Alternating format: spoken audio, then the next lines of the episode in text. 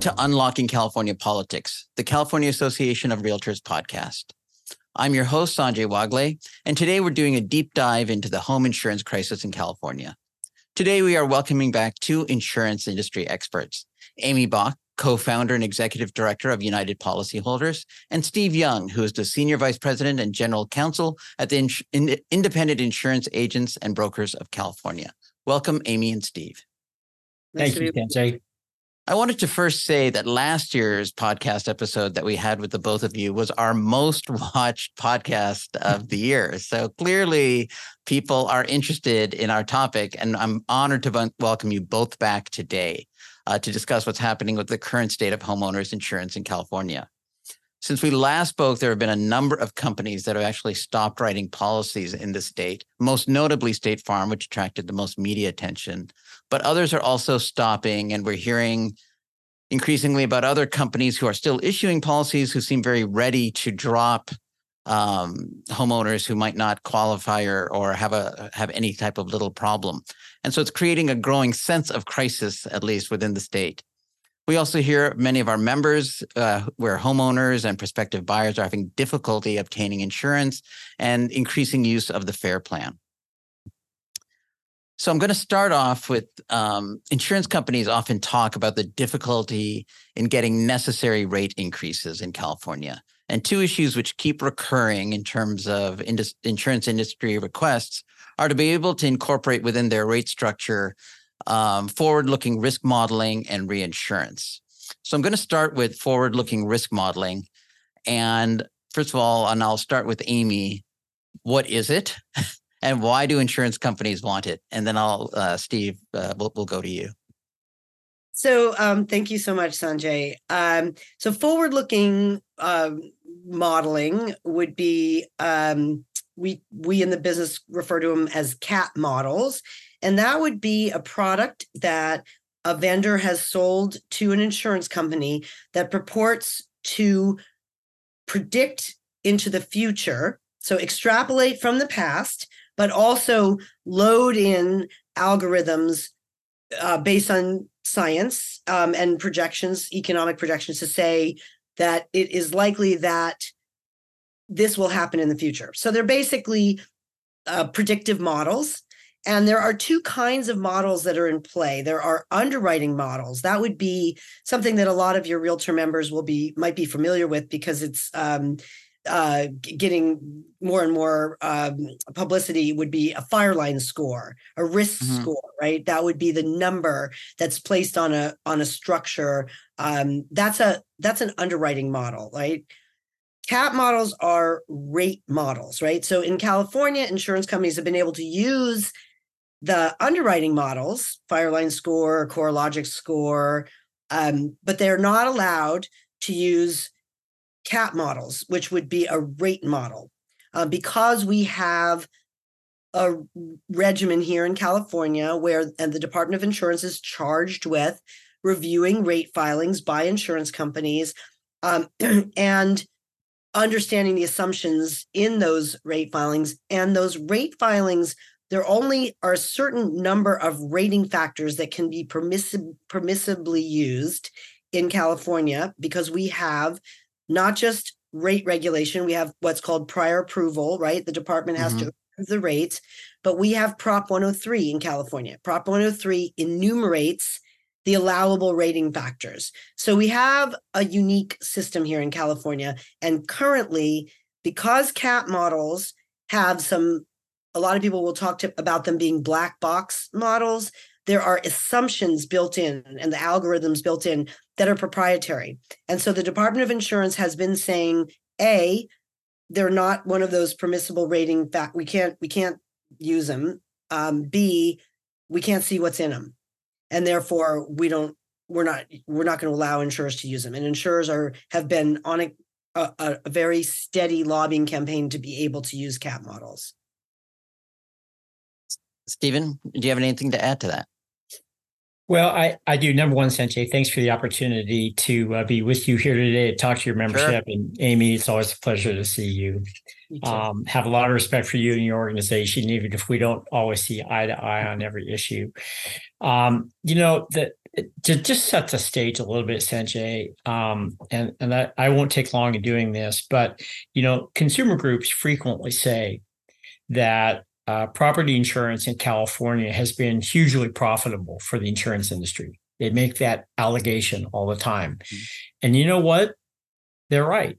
It has been historically. It's been a hugely profitable line of insurance for companies, but what has changed dramatically starting in about 2016 in California has been the emergence of this absolutely catastrophic exposure to wildfire loss, which is unprecedented in its magnitude, both financially and just geographically. Um, in California, since 2016, insurance companies have paid out over 30 billion dollars in claims just in California, solely related to wildfire losses. Those sorts of losses are not sustainable. You cannot continue doing that. And there's a whole bunch of reasons why that's true. Um, I mean, global warming. I, I, I think it's almost a misnomer to talk about global warming. We're not dealing with climate change. We're not talking about global warming. We're talking about weather catastrophes, which you can see on just about any point on the globe that you pick today, from Hawaii degrees to here in California. The, the climate scientists are telling us that this is not an isolated phenomenon, that these extraordinary periods of drought, the extraordinary uh, fires that we're having to deal with, all the other uh, conditions are not only going to not stay the same, they're going to get worse. You've got that. You've mm-hmm. got this very significant population growth in the wildland urban interface. We know, especially in California, there's massive forest uh, mismanagement over time. So there's just tons and tons and tons and tons of dead trees. You, have got all the population growth. You've got all of these factors that are driving these massive losses. And so what we have to recognize, I believe, as a matter of public policy, is that the business of writing property insurance in this country, both residentially and commercially, mm-hmm. has changed inexorably for the worse. Nobody wants to pay more for insurance, but the nature of these losses are so extreme. They are so catastrophic in nature that we cannot continue what we've been doing if we if we want a, a, different result. And and the reason that insurers have been withdrawing and retreating from this market is because they need really two things. Insurance companies need two things in order to write insurance. They're very good at assessing risk, but they need two things. One, they need adequate rates that are commensurate from an actuarial standpoint with the risk they're being asked to write. And number two, they need timely decisions from the regulator. And, and they're not getting either one of those from this Department of Insurance, and they haven't been for a number of years. Now, turning specifically to modeling, uh, Amy's exactly right. There are these two different types of rate models. The reason it's relevant here is that California's prior approval uh, laws have kind of a unique feature to them. There are several unique features to them, but one of them is that insurance companies are required to base their rates solely on their own historic loss data. You, you can't use what you think you're going to have to pay in the future in claims. You, you, you're, you're limited solely to this sort of rear view mirror look. And and that's okay. I think you can get away with that as long as maybe getting away with it isn't the right articulation. But you can you can survive in that business climate if the the loss that you expect is more or less predictable and consistent from time, you know, from one year to the next. And it really has been in property insurance for a long time, but not since 2016. And so that's why insurers, actuaries, other experts say we must allow insurers to incorporate, not exclusively, but as one factor in the commissioner's evaluations, the expected future losses and what that means for rates. Stephen, one um, Amy sort of explained the way the algorithms work and those models work. I think one concern would probably be is the transparency of those models in terms of figuring out what assumptions might be built in. Are they accurate assumptions? Are they something they could question? What What are your thoughts on that? Would the companies that are involved in that be willing to say, let the Department of Insurance take a look at under under the hood, if you will, of those algorithms? Well, let me say that I know enough about computer science and these algorithms to be dangerous to everyone within the sound of my voice. I know nothing about it. but there are provisions in Prop 103 that require all components that go into rate making to be open to public inspection so there can be appropriate scrutiny.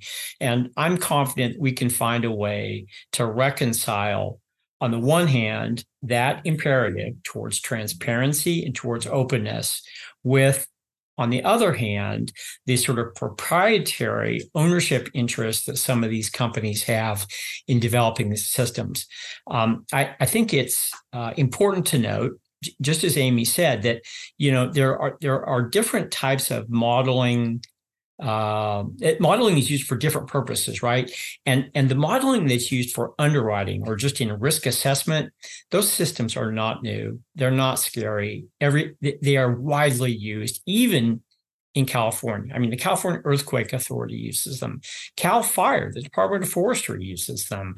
Um, they, they're they're very commonly used. It's just the rate component. We've got to figure out some way to sort of again balance that if I'm if I'm a private company and I've invested an immense amount of money in developing this predictive software, you know, there's a proprietary element to that. Mm-hmm. They don't want their competitors to see how they're doing what they're doing, right? It's a competitive business.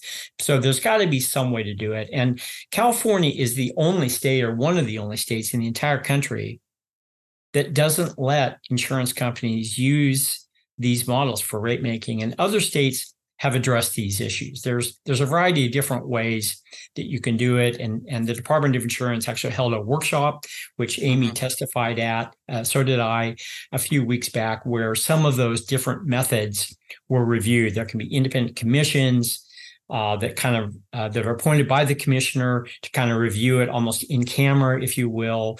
Um, it's possible that we could develop some sort of a University of California sort of system that everyone recognizes and uses. There's there's a way to do that, but it it does. I will admit that it does require some thoughtful uh, analysis to to reconcile the need for transparency with the proprietary interest. Amy, given the fact that the state of California is basically making significant expenditures, changes to the way we live in many ways in order to address, you know, climate change, and then it's basically a sort of, uh, you know, mantra for the whole state in in many areas. Um, what what do you say about the ability to to use such forward-looking risk models, given the fact that climate change does seem to be uh, resulting in more extreme weather events and more less predictable uh, patterns. Yeah, so I think I think you know we've got a problem of um, uh, trying to find sort of a middle ground here, right? Um, I think that the um, it is true that um, that the CEA uses CAT models um, and the FAIR Plan is allowed to use them. So you know, my organization has not you know been ever said um, this is out of the question. You know, we don't, we're not Luddites saying, you know, we don't believe in new approaches and um, predict, you know, predictive analytics. I think our concern, and that's the same concern I'm sure that your members have, is that in a lot of parts of the state, people are already having rate shock, right? They're paying triple, quadruple. You know, when you hear the premiums that people are already paying you know, condos says HOAs, you know, going from 50,000 a year to 500,000 a year and, you know, just um, really extreme um, price spikes that people are dealing with now. Um, our concern is when we look at how how cat models have caused rate shock in some other areas we're just scared about frankly for the property owners of the state um, in terms of like if if the rates are already where they are now in a lot of these these suburban and and and um, rural areas, what is going to happen when we uh, when you know insurers are allowed to use these commercially developed models? And you know we look at for example the flood program where they adopted something called risk 2.0 um, a couple years ago and it has been so controversial that 10 states have sued them to block it because the the rates that this, that the the cat model um, put into place caused such shock rate premium shock you know um, so so that's just a basic i mean we're not we're not expressing concern because we feel that you know we have to stick to the past. We we recognize and i think most most people in california recognize that risk has increased right people you know we've had now starting in 2016 you know we had a series of mega fires um, of course we've had a break the last few years um, which is really important um, similar to how Florida had a break for a while. They had a couple years where they didn't have a lot of bad hurricanes. Now they're getting slammed year after year. Um, so I think you know property owners will recognize, okay, I get it. I'm going to have to pay more for living where I live, right? Um, but the question is, how much more is fair? Because what what we're really concerned about, and I know elected officials are concerned about it. I know your members are concerned about it. Is is since people all are already struggling under the weight of premium increases how much worse can it get? And that's that's really the essential fear that we have right? And i think there's a middle ground you know in my testimony at the first hearing and the department's going to do another round of hearings on cat models um, we said well there might be there's another way to do this. And and this was a concept that one of my staff members came up with, which is um, he worked at the Department of Insurance for a long time, which is okay, so insurers let them not just use their experience from their book of business and the claims that they paid, but let them use their competitors' experience as well. So let let that be the basis for the cat load that they can put in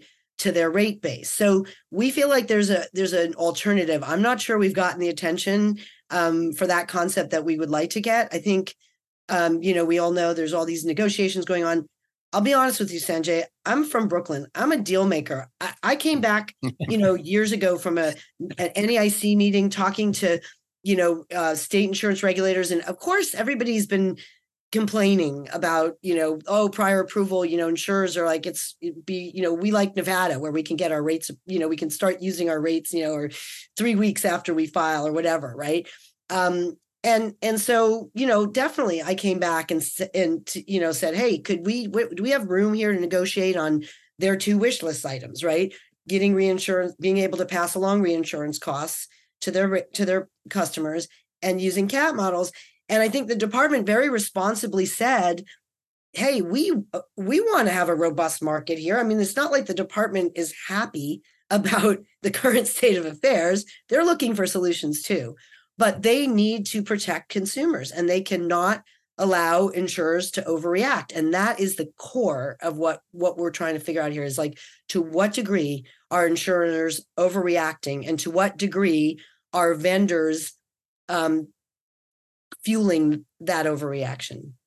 Okay, thanks, Amy. So we're going to move on to reinsurance, but I am going to take it as a cause for optimism that there seems to be at least like, yeah, maybe there's something here on that one. so, so we're gonna we're gonna take an optimistic look that there there looks like there's some room for compromise on that. Um, the next one I'm going to address is reinsurance, and we'll start with you, Stephen. Can you explain in like layman's terms what is reinsurance and why do insurers want to be able to incorporate reinsurance costs in their rate filings? Which is, well, which, by the way, just real quick, is mm-hmm. not allowed in California, and I think we're one of the few states that does not allow it. Yeah, California is the only state, to my knowledge, that does not permit insurers to use their reinsurance costs in rate filings. Reinsurance, you know, the whole notion of, of, insurance, as you know, Sanjay, as your listeners know, is about spreading risk. And the more severe or the more extreme those risks are, the more important is to spread it as widely as possible. So you, you'll sell off a certain layer of exposure to one group of insurers and another layer perhaps to another, and then a, a higher level still way beyond. Um, and, and, so that that's it, it's an essential part of the insurance mechanism. Um, to, to answer that question more fully, I, I want to posit a, a hypothetical for you and for your listeners. So bear with me for a second.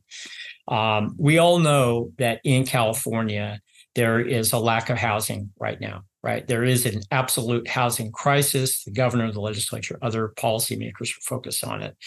Um, you know, let's just say hypothetically that I decide that the cause of this housing crisis in California has nothing whatsoever to do with the laws of supply and demand. It has nothing whatsoever to do with high interest rates. It is all primarily the result of exorbitant, outrageously high real estate agent commissions. All right, that, this ends what, now. Just that, kidding. That, that, that's what's causing the crisis. Now, parenthetically, Sanjay, I feel like no agent commi- insurance agent commission can ever be too high, and perhaps you feel the same way about real estate agent commissions. It's impossible to even get too high.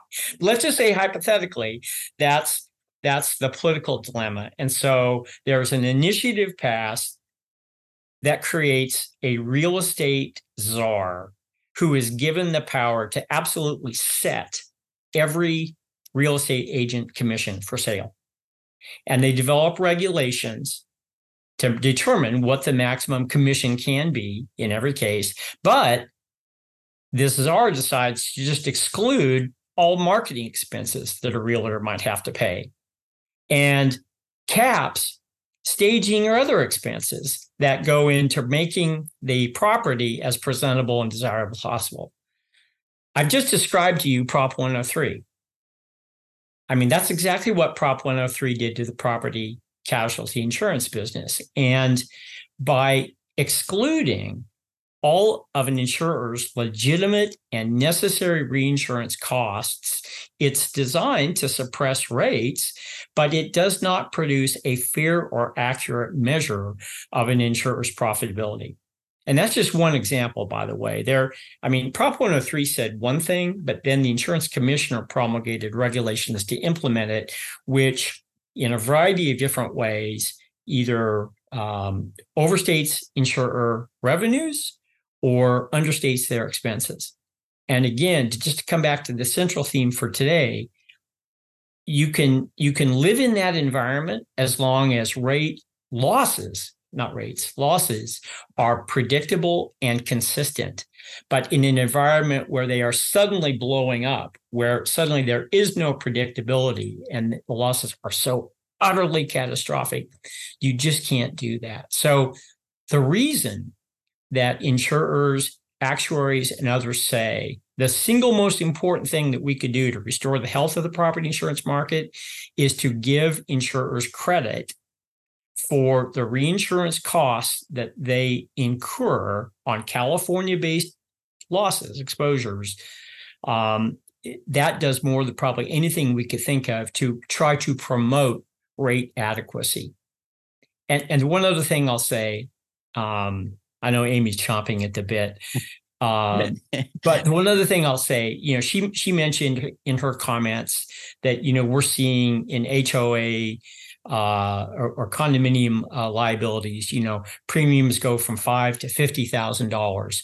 In some cases, it's even more extreme than that. I mean, there's no question that there is an absolute crisis in availability and affordability. But where a premium has gone up that much, it's because the policyholder, the insured, has had to go into the non-admitted market and and every state has a non-admitted market those companies are not subject to prop 103 they're not subject to the same authority of the commissioner to review you know rates and approve those things but even those companies are not riding in these areas that are most prone to wildfire. They can charge anything they want. They can write any type of policy they want. They could they can impose massive deductibles or just exclude things from coverage. They are limited only by their own imagination and what they think the market will bear. But even those companies are not writing property insurance in these areas that are most prone to wildfire. So our hope is that if reforms can be enacted, that it will restore the admitted property insurance market. And yes, prices are probably going to have to go up. I don't think there's any way around that. Nobody likes it, but when you've got $30 billion in claims paid just related to wildfire, just in California over a really short period of time, rates have to go up. So our hope is that if these reforms are enacted, if reinsurance can be appropriately factored into the rates, that that will restore a competitive property insurance market in the admitted market. And that in and of itself, we think will expand consumer choice and drive prices down. Mm, Amy, I'm sensing skepticism. But well, I mean, first of all, the 30 billion that Steve has referred to actually is less than that because that doesn't include, for example, the 13 billion that insurers got from PG&E in a settlement that offset a lot of what they paid out on the North Bay fires. So it's not like insurers are not getting to factor in in their own business operations the benefits they get from the reinsurance they buy. I just don't think um, Steve's. By the way, I work with a lot of your, you know, Steve's members. I have a lot of respect for Steve, and but I hear very different stories from some of his members that are on the front lines, right? Um, you know, I think that that um, uh, that the it's not, you know, equating reinsurance cost to to a commission is is it's a it's apples and oranges right? It's really um reinsurance is the insurance that insurers buy right?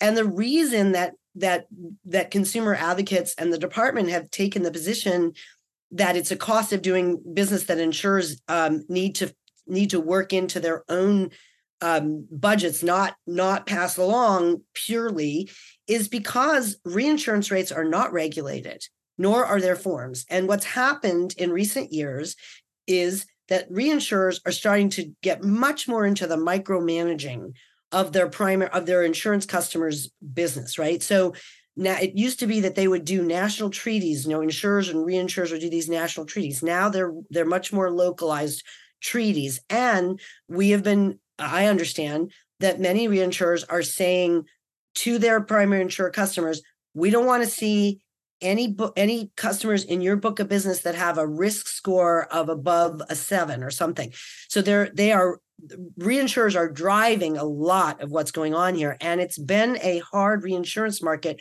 for the last few years meaning that reinsurers have upped their prices uh, by a lot um, and in, and that is impacting insurers. So I there's no question uh, that reinsurance is a big part of what's happening here. But again, we have to find that middle ground, right? Because you don't hear insurers reporting on the offset that they got against their paid losses from their reinsurers right? That they don't report that. So that 30 billion actually is not is probably more like 20 if you take out what they actually what what the, the amount of their losses they got paid by reinsurers. So that's one thing. I mean another thing is just um you know the fact that I mean, this whole thing smells is smelling weirder and weirder to me, right? Meaning, why would unregulated, non-admitted insurers that don't have to go through Prop 103, um, why would they be showing the same reluctance um, you know, to be writing properties in in these areas as admitted companies who are subject to regulation? Well, one answer I think is some of the reinsure, I'm sorry, some of the non-admitteds are actually subsidiaries of of admitted companies. So they have the same agenda here, which is dismantle Prop 103, dismantle prior approval, fast track our rate increases, um, and and you know let us be free to to operate as we do in other states.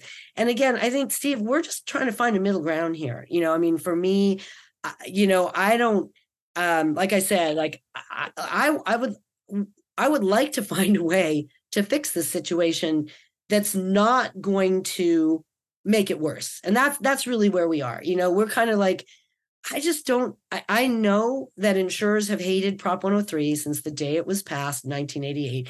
They have been trying to un, undo it for the entire time. So there's a part of me that's really like when you know, in Consumer Watchdog, my organization is very different from Consumer Watchdog. First of all, we don't intervene in in rate cases. Like for us, we feel like the Department of Insurance has a professional staff. That's their gig. Fine, Consumer Watchdog intervenes. Um, that's not what my organization does um you know and and so for me like i don't have a philosophical objection to insurers being able to pass along costs. What we're looking for is appropriate guardrails so that a situation that's already really bad doesn't get worse. And what i haven't heard in any of these negotiations is if the insurers get what they want let's say the legislature figures out a way to avoid the two-thirds majority vote that would be required to change Prop 103, right, which was a ballot measure. Let's say they figured it out. What guarantees are insurers willing to offer that they will come back, that they will renew, that they will give appropriate mitigation discounts? I haven't heard any concessions like that. And we certainly didn't see them in Florida for all the tort reforms that got done in Florida. No concessions about insurers saying, okay, if we get this, if the legislature gives us this, or the regulator gives us this, we will commit to coming back. And, and without those guarantees, I just see it as a very risky proposition um, for for the state right now to just sort of give insurers those blank checks to use cat models and pass along reinsurance rates. Okay, Stephen, before we move on from reinsurance, I'm just going to give you an example so that I can understand this. And I think hopefully some of our listeners, I happen to live in a very low risk part of our state and our region. And we have very, very reasonable insurance rates. Um, so if say reinsurance was obtained primarily due to the huge fire losses, what would happen to me? Well, it, there there is a difference, um, uh, Sanjay, between a rate and a premium. Um, the the the rates that insurance companies use, which are subject to prior approval by the commissioner, are kind of the overarching uh, uh, uh sort of financial structure, and then individual premiums are sort of personalized based on where a property is, what the risk profile is, et cetera. So, in assuming there are, in fact, any uh, low risk areas in California these days, I'm in it. yeah, I yeah, that's what everybody says, Sanjay. I'm I'm in it. Uh, but assuming there are, you should never be paying as much as someone in a high risk area. I mean, that's the whole idea of insurance that there is a relationship, an irrational relationship on the property casualty side of things between the risk presented and what an insurer company is required to sort of charge from an actuarial standpoint to do that. And and so look, again, I, I don't I don't like saying this and and I don't like what it means for me personally, but insurance rates are going to have to go up you know, Amy Amy expressed skepticism about why non-admitted companies aren't writing. Well, I got 30 billion reasons why, Amy, or or or 20 billion using your calculations. Nobody wants to sign up for that level of almost guaranteed loss. And and the other factor, Sanjay, and I know you're familiar with this too, and we haven't talked about this a whole lot, is the California Fair Plan. The California Fair Plan is an absolute, it's not even a time bomb. It's like a thermonuclear bomb that's waiting to go off right now. The, the, the Fair Plan, you know, was created by the legislature in the 1960s to guarantee, to ensure that if people could not get at least basic fire insurance, just basic property insurance on their homes, that there would be some way, there would be some outlet for them to get insured, right?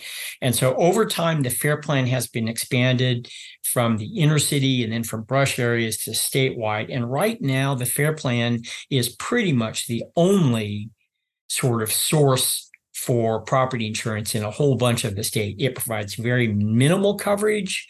There are coverage caps and there are a whole bunch of other limitations. But the FAIR plan is itself not an insurance company.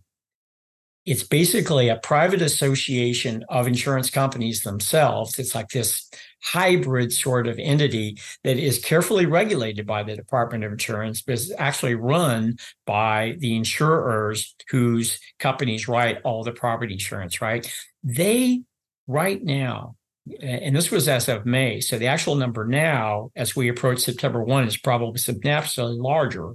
But in May, they were reporting they had 200 and $25 billion in potential exposure to claims. Because, the, I mean, the FAIR Plan is riding in all the areas where nobody wants to touch any type of risk. You know, Lake Tahoe would be a perfect example, or the Malibu, you know, Pepperdine, those areas, mm-hmm. Big Bear, all those areas. Because the FAIR Plan is not a company, they don't even begin to have the resources on hand to pay claims if there was an absolute catastrophic loss. So the way the laws are set up currently, the FAIR Plan has the ability to essentially impose assessments on insurance companies based on their market share to pay their portion of you know catastrophic fair plan losses the reason that is important and the reason it is driving we fear some of the marketplace retrenchment that we're seeing is that not only do companies, these insurance companies, have to pay their own claims, if any, in an area where there is a fire, but they then have to pay a potentially just huge assessment from the California Fair Plan. And right now, those assessments are not apparently recoupable. So companies just have to eat that expense. And for smaller companies, if you're a big company like State Farm or Allstate, you, you can absorb that. But if you're a smaller company, especially the independent agency companies who's who's are who are served by my members, that could put those some of those smaller companies out of business just because again the magnitude of exposure. So that that's that's another factor sanjay that has the potential to affect your rates even in a low risk area so let me segue that to amy. One currently in the lower risk areas of the state, even though State Farm and some of the bigger carriers have stopped writing policies or are not writing as many policies as they may have previously, there are a number of smaller or medium-sized admitted carriers who are who are offering insurance. In many cases, they again you might lose State Farm, but you get um, another company that's admitted but I've uh, one of the concerns I've heard is that as those companies start to expand market share, they might be concerned about the possibility of a fair plan assessment, and that might limit the scope of their expansion or ability to take on. Um, you know, if the larger carriers stop writing as many policies, they may still not be able to take up the market slack at some point. Um, what what do you have to say about that? Well, you know, in our presentations that my organization does all the time in communities to try to help people navigate the crisis and make good decisions, um, you know, we do explain the difference between an admitted company that's protected by the by CIGA, the California Insurance Guarantee Association, and then a non-admitted company that is not. Um, and um, you know, I think that uh, interestingly enough, um, what's going to probably happen, and I'm sorry to break this news to you, Sanjay, but I think that um, whatever deal, if there is a deal that gets cut, um, you know, um, the pain is going to going to be spread um, uh, across the state. And I think that there's going to be um, this is what we've seen, like we've seen in a lot of other states where we've had similar issues. Um, Alabama, where the there was sort of like like not exactly a fight, but kind of um, between homeowners in the coastal areas who are saying we're staggering under the weight of these um, of the premiums, you know that um, that the cat models in some ways have have um, had unleashed on them. And then the inland people were saying, well, we don't like it either because we feel like now we're getting we're you know we're having to carry some of the risk. I mean, I think you know, I, I will say like we're all in this together in the sense that no matter where you live, there's risk, right? People in the country don't have the same risk of being broken into that somebody in the city does, right? Um, but we don't in the city, we don't have the wildfire risk, right? Um, you know, the the to a certain degree, we're all going to be bearing the pain of what climate change is bringing, right? It was as part of what's going on here, right?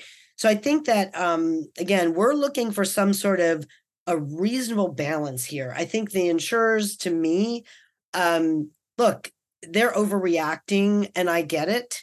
Um, but you know, like I said, we've had a couple years where we didn't have any mega fires, and even when you add up all the total losses from the five mega fires, Camp, Tubbs, um, Thomas, Woolsey, um, and and and Atlas, and then you you you um, and you add all of those up, the total losses, it's still under. It's something. It's it's under thirty or forty thousand, right? And there's fifteen million insured homes in California. So, you know, again, this is really. I get it.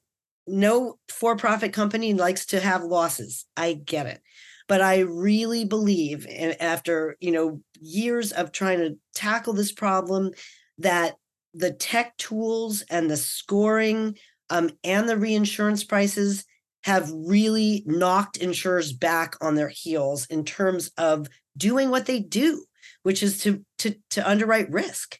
So I just think that um, we have to find our way back here because, yeah, I agree with Steve. The fair plan, um, no panacea, uh, you know. And and I will say this: um, you know, it's very hard to even find out the names of the governing committee of the FAIR Plan or a, a whole lot about it, right? There's one public member that has no vote. Um, and they did give themselves a distribution not that long ago, right? So um, the member companies, right? So I think that um, you know definitely the fair plan um, is cause for concern. I, I you know um, I'd love to see the non-admitted companies protected by CIGA. I'd like to see them contributing to uh, you know, the fair plan in some way. I don't think that's happening anytime soon. Um, so again, we're looking for that sort of middle ground where the pain gets spread fairly um, and reasonably. So both of you are involved. You, you know, I think Amy, you've a couple of times you've said that there's there's room for half. You know, maybe there's room to meet halfway or something like that. Is there the possibility of um, do you think there's the possibility either through the regulatory or legislative process of something that would help stabilize or increase the yeah, I think you both have indicated that it's likely due to various factors that overall costs will likely in- uh, increase for consumers. Yeah. But is there some possibility that we could get more availability at least and still affordable, even if higher insurance? That, there, that there's a room for compromise between and I'm sort of using you guys proxies, but between Steve and Amy to, to, to, reach an accord um, in this. Is is there room for a deal, either as a regulatory or legislatively? I'll start with Steve. Well, I, I think it was up to Steve and Amy. We could probably have solved this problem two years ago, to tell you the truth. And I think we we both tend to be either more reasonable or more naive. Some of our uh, respective uh, uh, colleagues, uh, at least on some issues. You know, the, the the one thing the one thing before I answer your question directly, Sanjay, I want to come back to because this is really important. Um, you, you, made the comment earlier that you know uh, there are still a number of smaller or some insurance companies writing. I don't think that's true. That the the insurance commissioner and his minions frequently say there's over a hundred insurance companies writing insurance. That is demonstrably not true. They are using market share data from 2022 that does not capture any of the retrenchments that we've seen in the last 19 months. So I'll I'll let your listeners draw their own conclusions about the competence and or veracity of the commissioner's office on that point. Uh, but there, there is an absolute crisis. And, and I'll tell you that independent agents, because in personal lines, our companies were feeling this pressure and had less financial capacity to sort of withstand it than the big guys like State Farm. We we we were aware of this sort of crisis, you know, nine or ten months before it became, I think, more readily apparent.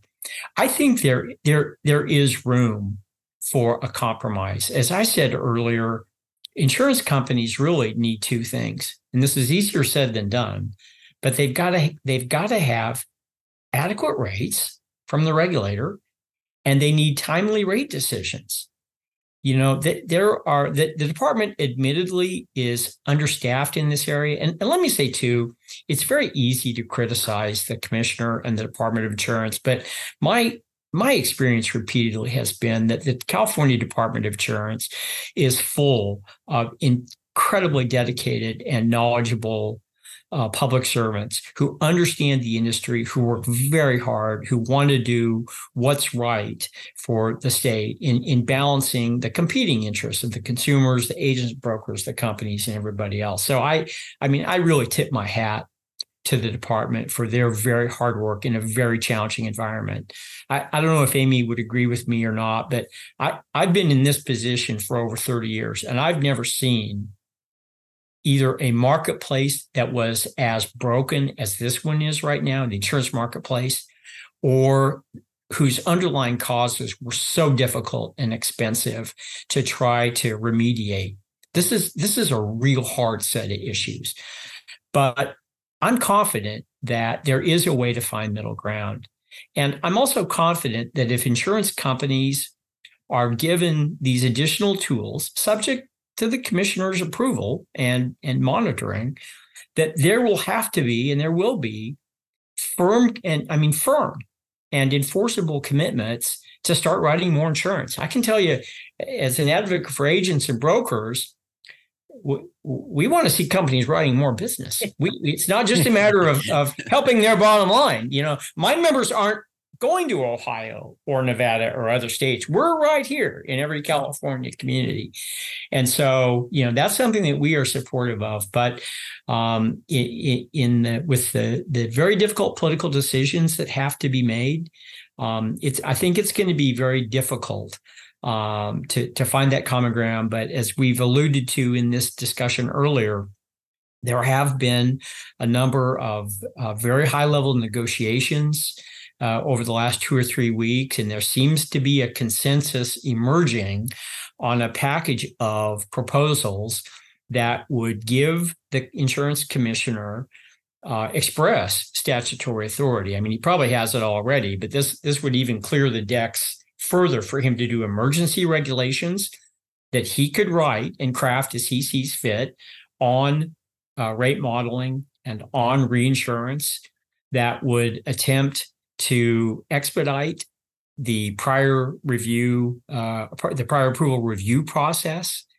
um, and would try to shore up uh, the funding uh, for the California Fair Plan, uh, all of which are things that we support. Um, so whether or not that gets companies back or gets them back right away, I think is open to debate the, the fact of the matter is, even if you do emergency regulations, even if there's some consensus about what you do in those regulations, they're subject to challenge and they are subject to, even on an emergency basis, um, a lot of time to prepare and get on the books. And then, even if you've got that solution in place, then insurance companies have to file new rating plans and get approval for all of the modified rates that they want to use. And that's a that's a process even even if the department can expedite you know its reviews and hire more people and get them trained and all that stuff that's a process that it's hard for me to see that being uh, re- really hitting the streets in terms of something that's effective in less than a year. And i think even a year is probably hopelessly optimistic. Amy um, I I know we're going to have to find a solution because um, this is a you know it affects our economy, it affects um, you know housing, uh, real estate transactions, and then people you know in their pocketbooks, right? So um, there's been a lot of media coverage in the last couple weeks about people going bare, you know, people who've paid off their mortgages go opting without it. Um, the uh you know i think everyone wants a solution here right? I don't think there's any of the players that are going like i'm fine with this continuing the way it is right? I don't think anyone's really benefiting right now from the mess right? Um so uh i think that um that that you know I, I i don't think that the world's going to end if the department says that insurers can use cat models. I don't think um, the world's going to end. You know, if if um, if the if the legislature gives the the commissioner the authority to allow some amount of reinsurance to get passed along. But I think the bigger, more important solutions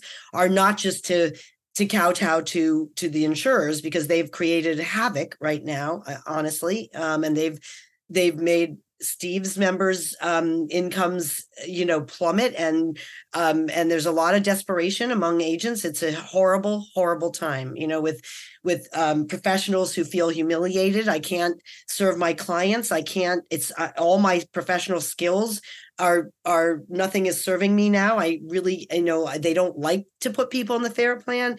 Um, so I think that there's so much. Desire to to craft a solution here that will will have something. But i think that long term we're going to need a public model um, that will be sort of a benchmark against these privately um, built models. I think we're going to need uh, something that uh, glenn pomeroy and i um, had worked on years ago um, for the cea the california earthquake authority which is they have to buy a ton of reinsurance at retail, the earthquake authority. And that doesn't make any sense, right? Because the CEA is a take all comers. Um, so is the FAIR plan, basically. They don't really get to underwrite. They have to take the customers that come to them unless you know the property has really serious flaws yeah. so that means they're serving a public purpose right there are um, and that means that in my view there should be something like what COGA, what, what was what we we worked on some years back, a congressional um, obligation guarantee, which would be on the state level. That would be to say that the FAIR Plan and the CEA they don't have to buy all their reinsurance retail to meet their solvency requirements.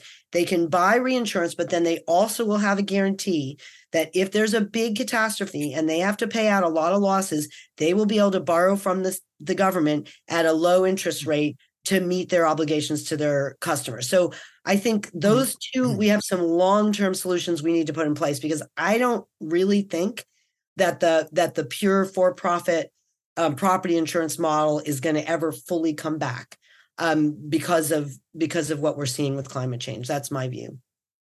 Okay, thank you, Amy. Thank you, Steve. I appreciate both of you being here. And before we sign off, we have run a little long, but before we sign off, I don't know if this is a lighter note, but I am going to start with Steve and then Amy just briefly. What's with the drones? We're hearing about insurance companies flying drones over people's properties to check out and then going, oof, you're denied. What, what what's going on? Well, Sanjay, I can't I can't speak uh, to that specifically. Um, I I think uh, uh, I hope you've learned your lesson and will uh, at least wear a speedo when you're in your backyard now.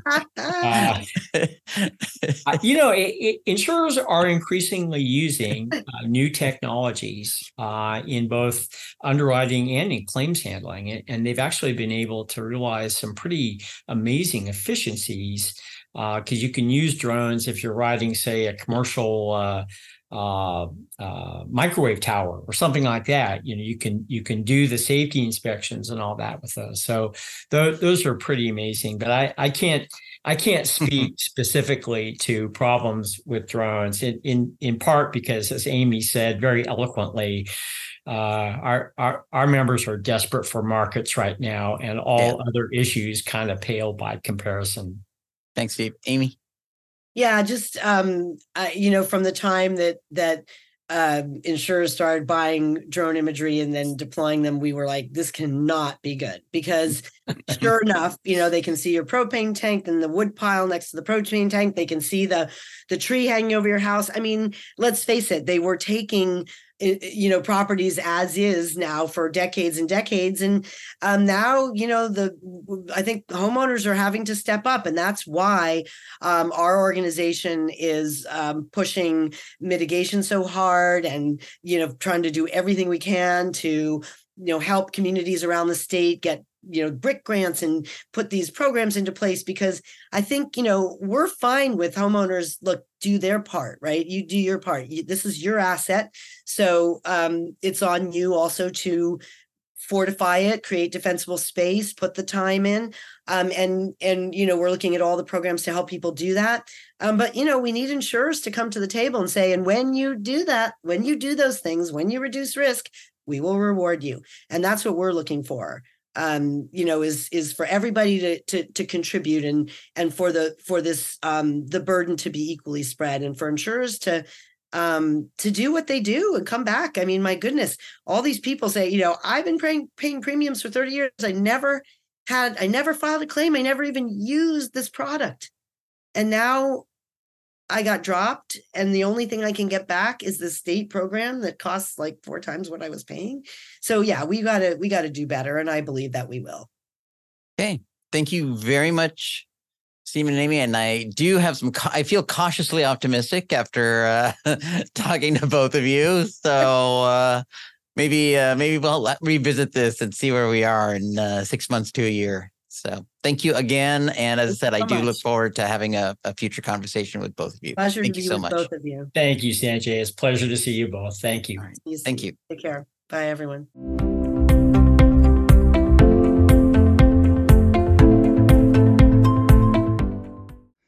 Disclaimer The purpose of this podcast, brought to you by the California Association of Realtors, CAR, is to provide general and educational information and opinions from a wide range of perspectives regarding politics, voting, elections, legislative issues, and more. The opinions, beliefs, and views expressed by guests or participants of this podcast are solely their own and do not necessarily reflect the opinions, beliefs, or views of CAR, its affiliates, their respective directors, officers, or employees. Reference to any individual or entity does not constitute an endorsement, recommendation, or any other position or opinion regarding that entity or individual by CAR. This podcast does not constitute professional advice or services of any kind. This podcast is available for private, non commercial use only. You may not edit, modify, or redistribute this podcast.